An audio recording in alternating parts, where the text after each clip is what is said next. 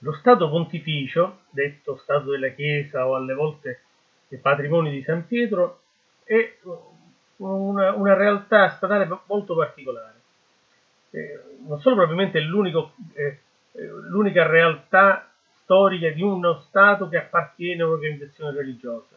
a una religione. Non vi sono eh, altre situazioni simili, ma nel periodo del Medioevo, quando addirittura la religione era molto più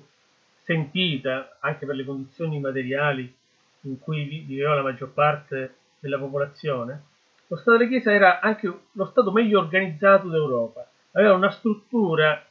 eh, amministrativa particolarmente eh, radicata, era sostanzialmente da un punto di vista amministrativo potrebbe quasi essere considerato una sorta di, di autentico erede dell'impero romano, perché mentre altri stati avevano smarrito, avevano perso il,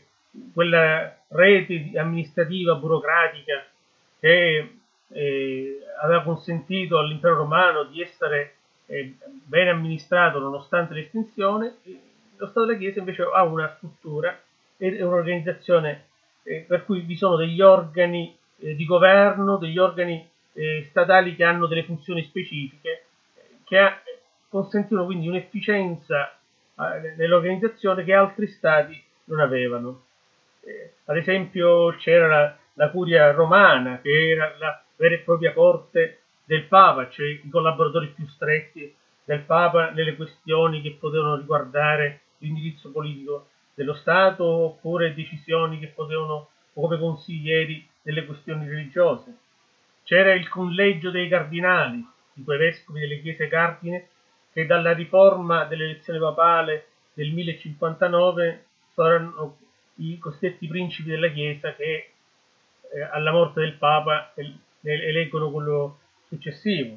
Poi altri uffici importanti come la Camera Apostolica che si occupa dell'amministrazione finanziaria dello Stato o la Cancelleria dove vengono eh, redatti e poi custoditi tutti i documenti che riguardavano il,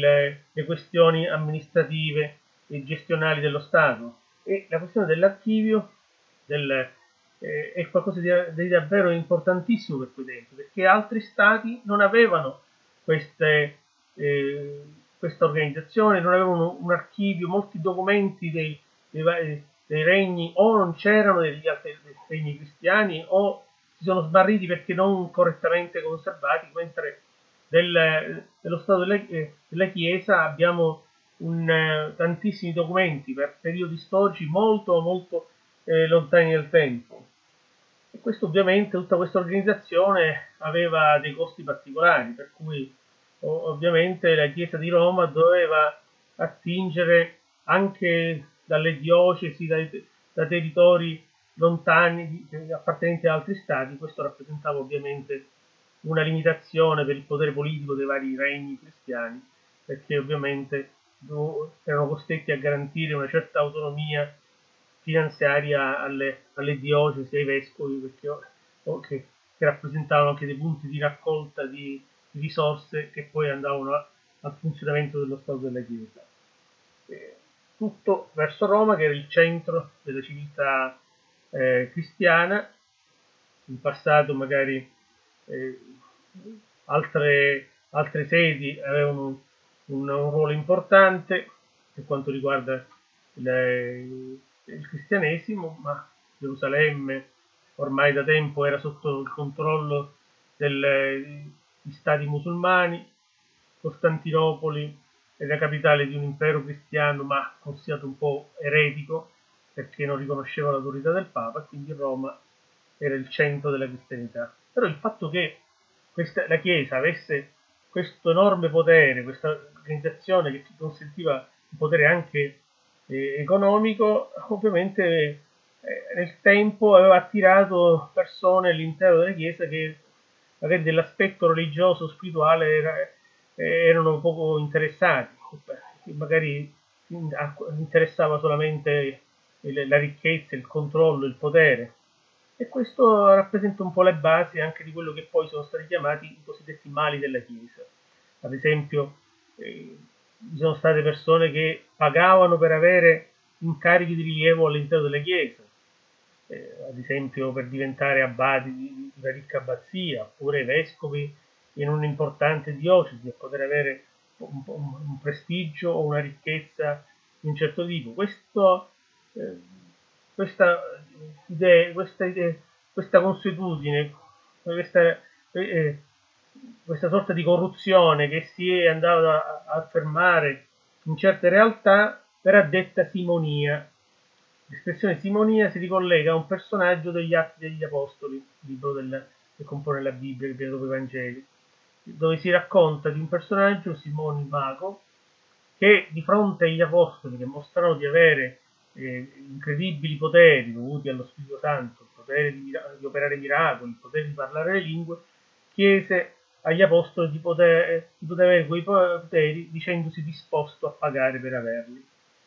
Ovviamente non fu accontentato, non era nella possibilità oltretutto degli apostoli quella di poter cedere per denaro quello che a loro aveva dato lo Spirito Santo, però quest'idea di poter pagare, di poter acquistare funzioni e carriere ecclesiastiche, da allora da questo personaggio, da Simone il Mago, verranno detto simonia, e simoniaci quelli che eh, vi ricorrevano. Altre, eh, altre abitudini, diciamo così, piuttosto lontane dalle regole eh, della Chiesa era anche il concubinato ecclesiastico o detto anche nicolaismo, cioè il fatto che vi erano uomini di chiesa che vivevano more uxorio, e vivevano come se fossero sposati anche se eh, non avrebbero potuto, non avrebbero dovuto. E questa cosa ovviamente eh, evidentemente è diventata molto diffusa, ha rappresentato un forte limite al prestigio eh, della Chiesa. E così nacque un dibattito all'interno eh, della Chiesa per riformare la Chiesa stessa, per riformare eh, l'organizzazione della Chiesa, per cancellare questi mali della Chiesa che ovviamente rappresentavano una debolezza della Chiesa stessa. Così si, affermò, si affermarono nuovi movimenti religiosi, nuovi ordini religiosi. Il primo importante è quello nato nella località di Cluny in Francia, va detto movimento cluniacense, che puntavano alla, alla preghiera, allo studio, all'attività letteraria alla, e, e, e, e, ricercavano la purezza e l'allontanarsi dalla gestione delle cose, delle proprietà, qual era quella propria dei monasteri eh, del passato. Poi nacquero anche movimenti eh, monastici come ad esempio quello del monastero di Camaldoli, l'ordine dei Certosini, in, re, visto che poi qualcuno di questi ordini, come quello dei Brunecensi, è diventato troppo potente e poi visto come troppo aristocratico e troppo eh, lontano dai principi eh, della, di, eh, del, dei primi cristiani, nacquero ulteriori movimenti che si proponevano di, di purificare la Chiesa, come ad esempio quello dei cistercensi, dalla località di Citeaux, sempre in Francia, che volevano tornare al, eh, a un impegno più pratico, al, al vecchio principio benedettino di ora et labora, prega e lavora. E, e questa spinta moralizzatrice è uscita anche fuori dalla Chiesa, nel senso che è interessato anche movimenti laici, tra questi si distingue quello dei patarini, il movimento della pataria, che si è diffuso principalmente nel, a Milano e nella Lombardia. E per questo abbiamo finito.